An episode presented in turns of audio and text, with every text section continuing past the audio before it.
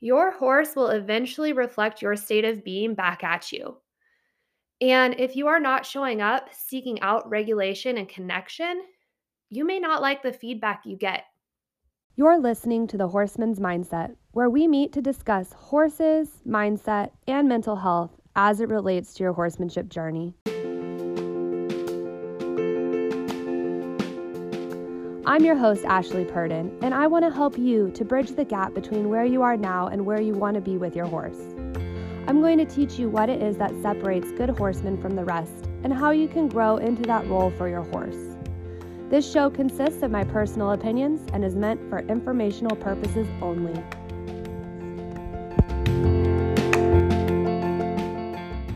Hello, my dears, and welcome back to another episode. I hope the sunshine that we're all experiencing finds you well. And if it doesn't, I hope that you find some restoration and time to rejuvenate and just soak up those sun's rays as you rest and recover. I am in what I am hoping will be a short season of rest and recovery. Um, unfortunately, I had to take the week off from lessons and just take a step back and work on getting my body physically healed, taking the medicines I need to take, and taking the time to rest that I need in order to be well and be able to enjoy a fulfilling life.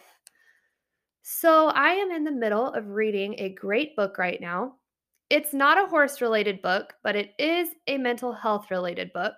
And I decided that this week's episode, we're going to touch on self care and mental health and also again how we show up from our for our horses and we're going to learn a little bit about how on a biological level our horses actually physiologically mirror us and how that kind of works just a little bit. I'll just give you a little taste of that today. Just some things to kind of think about and consider adding into your horsemanship program. So, first of all, I would like to thank my friend Anne for giving me this book. It could not have been more timely. And I was really feeling myself crumbling under the weight of circumstances and not feeling well and events with other people that are outside of my control. And really walking through a time of grief of losing a beloved friend as well. I really needed something to lift me up. I desperately needed something to lift me up. The interesting thing is, where I happened to where I happened to be mentally at the time as she handed me this book, if I would have realized it could have been categorized as a motivational book or a self help book, I probably would have just stuck it back on the shelf for a while and got it out later when I was feeling a little bit better. And I always find it so interesting how God reaches us in the ways that we need to be reached sometimes.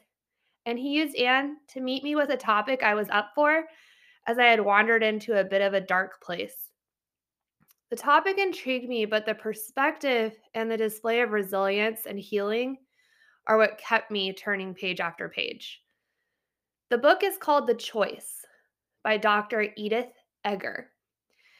And she was in high school in 1944 in Hungary as a Jew, and she was on the Olympic gymnastic team looking forward to her first Olympics. Unfortunately, her Olympic dreams were never realized. You see, Edith was taken by Nazis to Auschwitz, which is the most notorious concentration camp, death camp that the Nazis had established. Hundreds of thousands of Jews were killed in Auschwitz. They had basically a a mass extermination, very efficient system for getting rid of these people that they didn't want. And she and her sister survived this, but the rest of her family and her Jewish friends did not.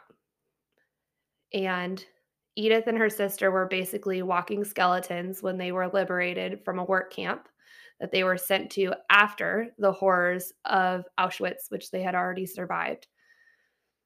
I was really struck by her ability and willingness to walk through her trauma and grief and find a sense of peace and a sense of healing and then also have a desire to help others after she went through all of that.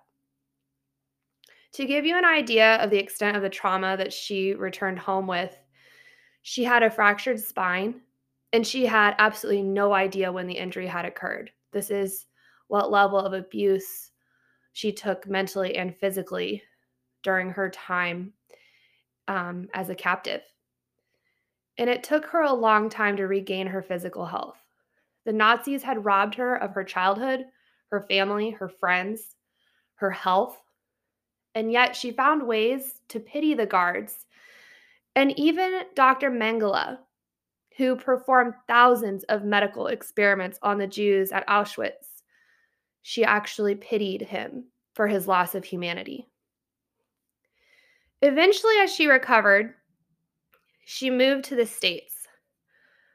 And her book, The Choice, fully acknowledges and walks you through her visceral grief process of tears and anger at what had been robbed from her in those Nazi death camps.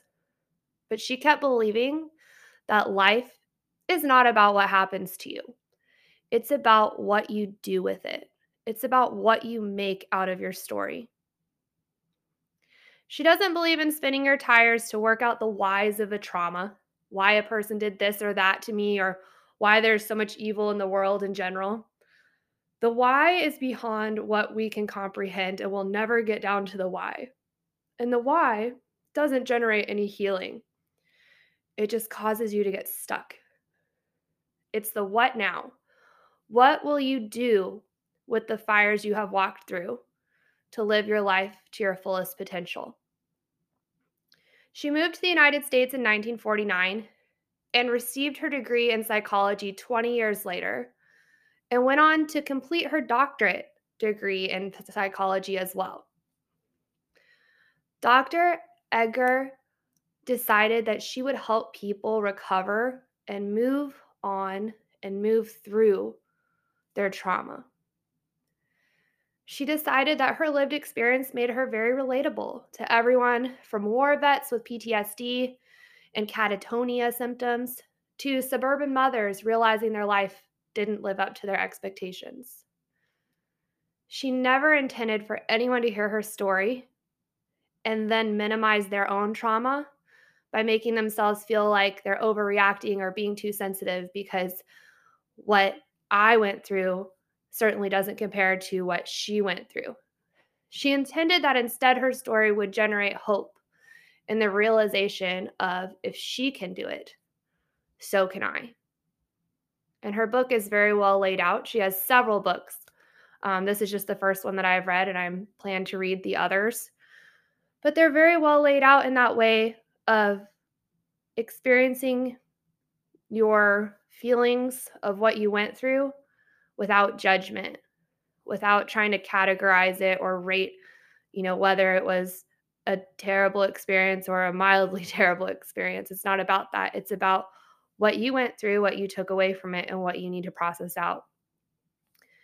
And guys, I honestly shouldn't even be doing this podcast right now because I'm not even halfway through this book yet, but I got really excited about it. And it has already done that for me. It has shown me that path that I needed to get up and start walking on. I needed to remind, I needed reminded of my inner strength and resilience. And I needed reminded that I alone control my perspective and that I'm the only person who can decide what my life will be like.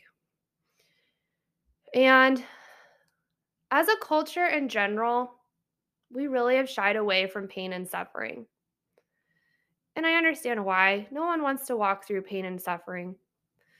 We tend to take a pill instead of changing our lifestyle because a lifestyle change would be too painful. Or we avoid those hard conversations because we don't want to be uncomfortable.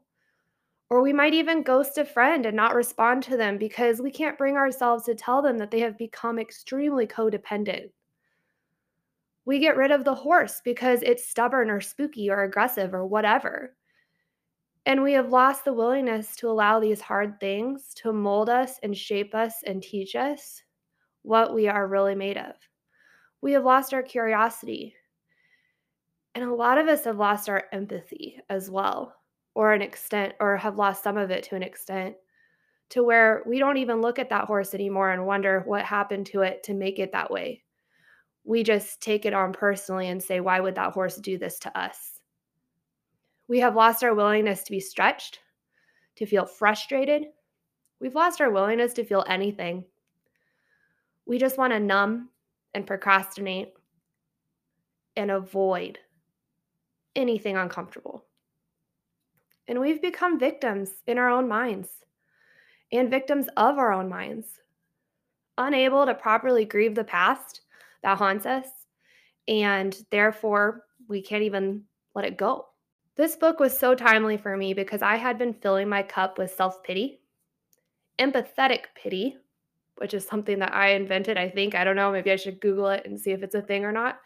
But what I might what I mean by empathetic pity is I feel overwhelmed by feelings of pain and grief that others that I care about are going through and situations that are outside of my control.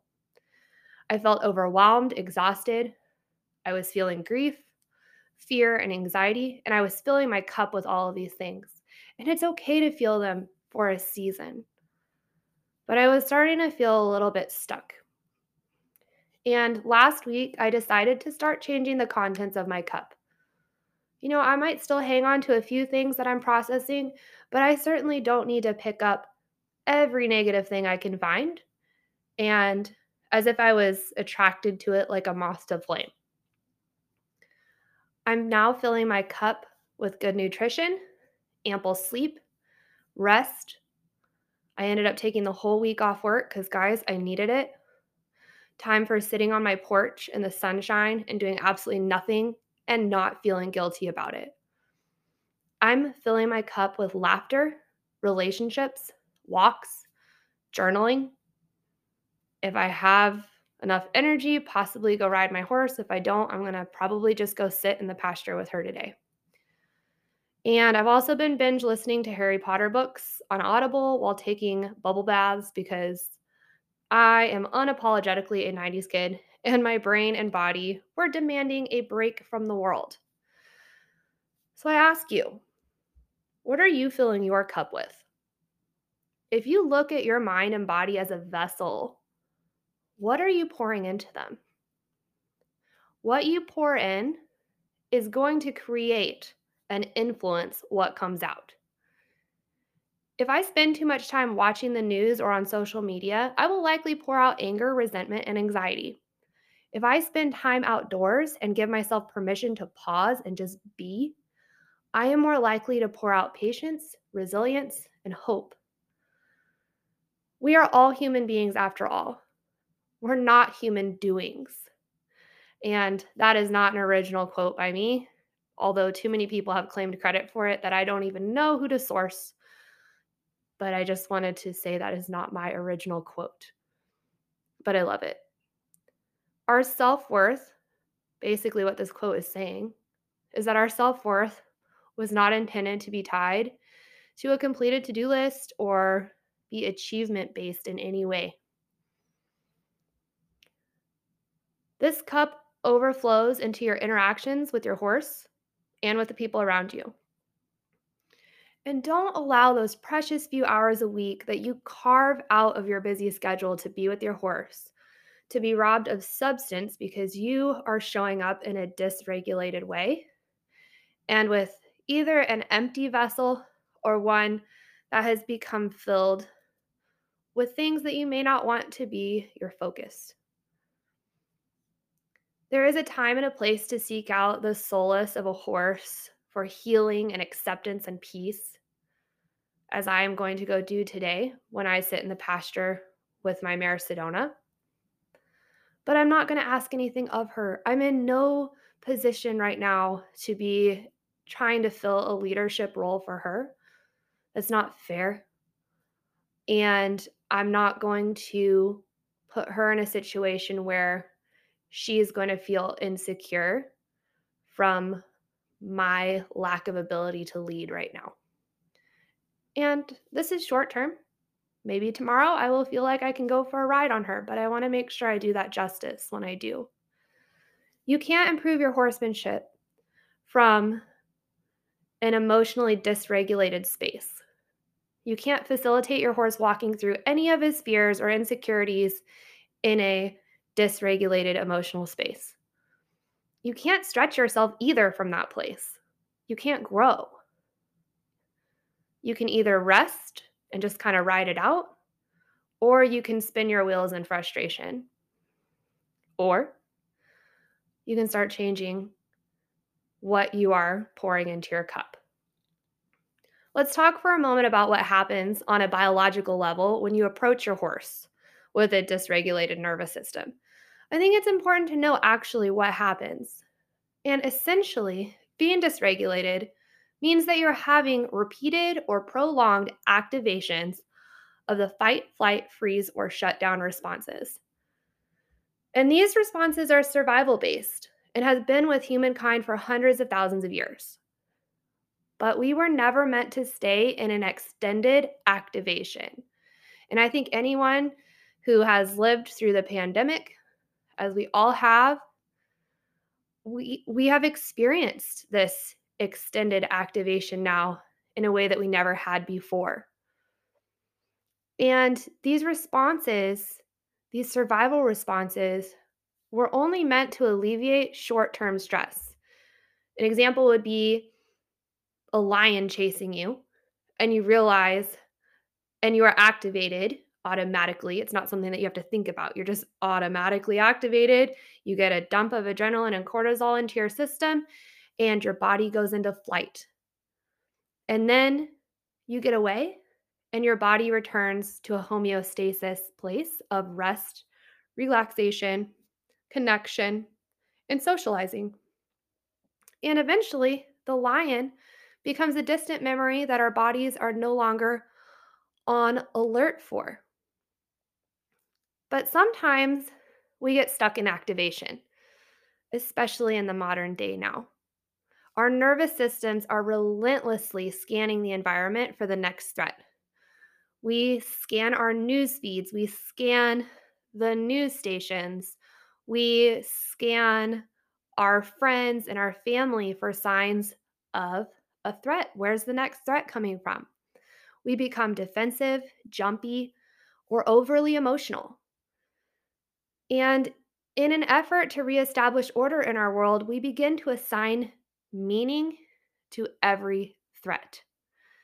So, an example of this would be my trailer tire is flat and I'm trying to leave and go somewhere. That's a sign that I shouldn't even go on this trip we're just going to hang it up and quit and not even go because what else is going to go wrong? That's our brain scanning the environment for a threat and gathering evidence to prove its theory that life is out to get us and that we are sitting ducks for the next catastrophe.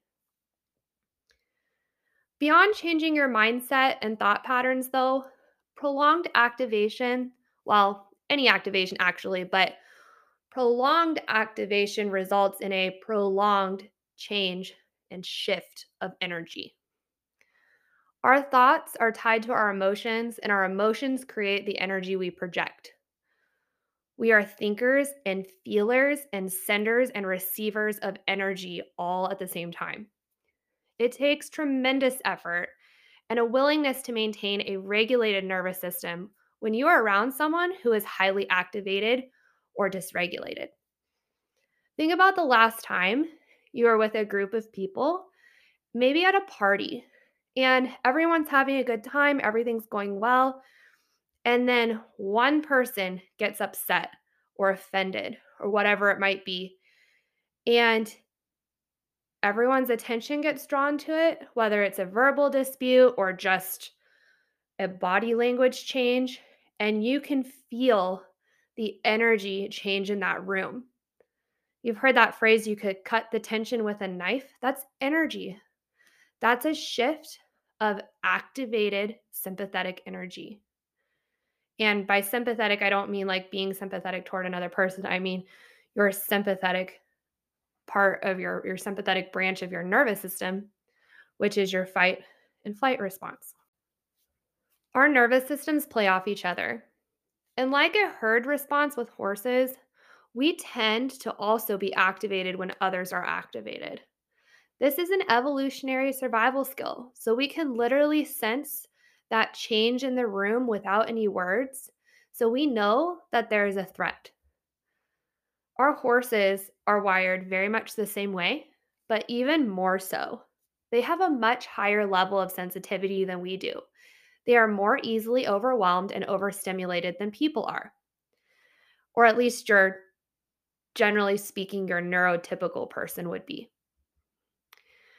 Yet we flood them with dysregulated energy that we are creating and projecting every time we interact with them. We trigger an activation in them, and only a horse that has learned to regulate himself really well in all types of situations will absorb your dysregulation without following it. However, if you add consistent interaction with that horse and human over time, you add those interactions together, eventually the horse's nervous system will become activated too. And that fight, flight, freeze, or shutdown response will begin to occur in that animal. So, that concept that your horse feeds off of you is actually evidence based and backed by science now. We know that this is true on a biological level. How fascinating is that? So there is no contesting this anymore.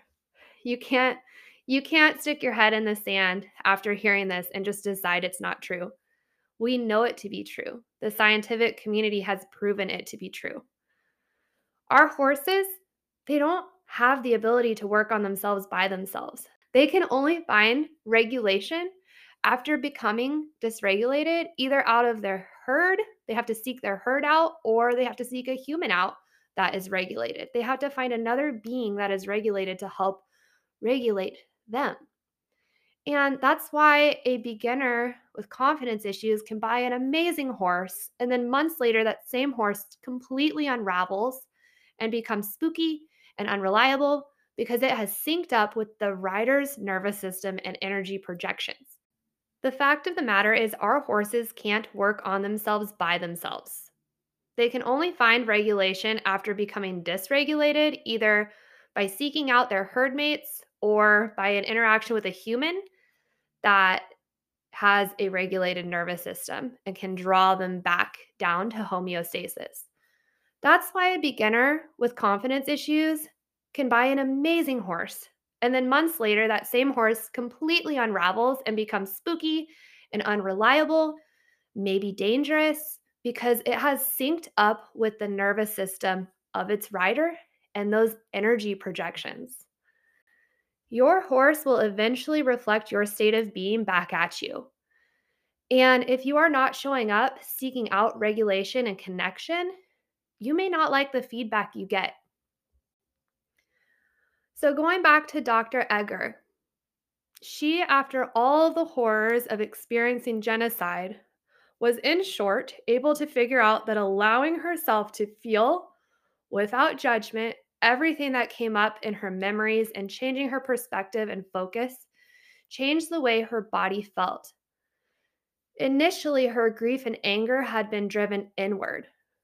She wouldn't or couldn't express them, and her health took a major toll because of this.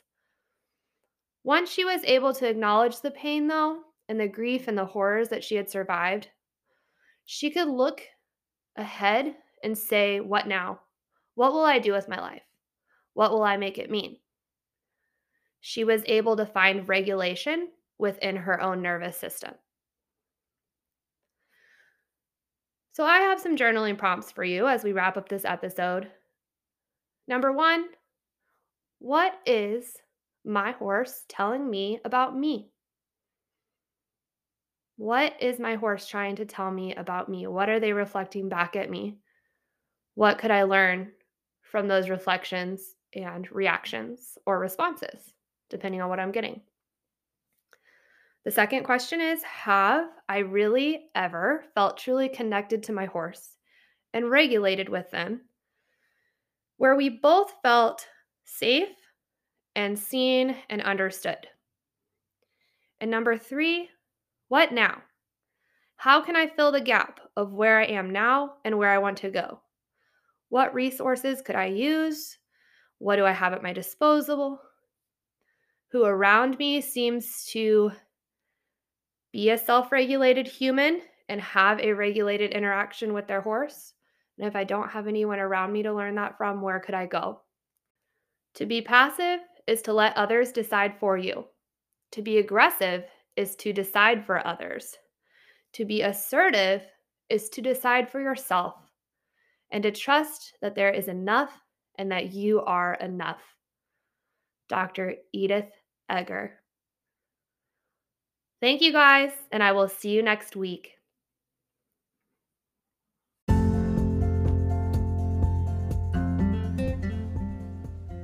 If you are enjoying my podcast, please visit pioneerhorsemanship.com, where you will find the training tips and mindset coaching that I use every day to help my students and myself develop the mental, emotional, and physical skills that we need to become better for our horses.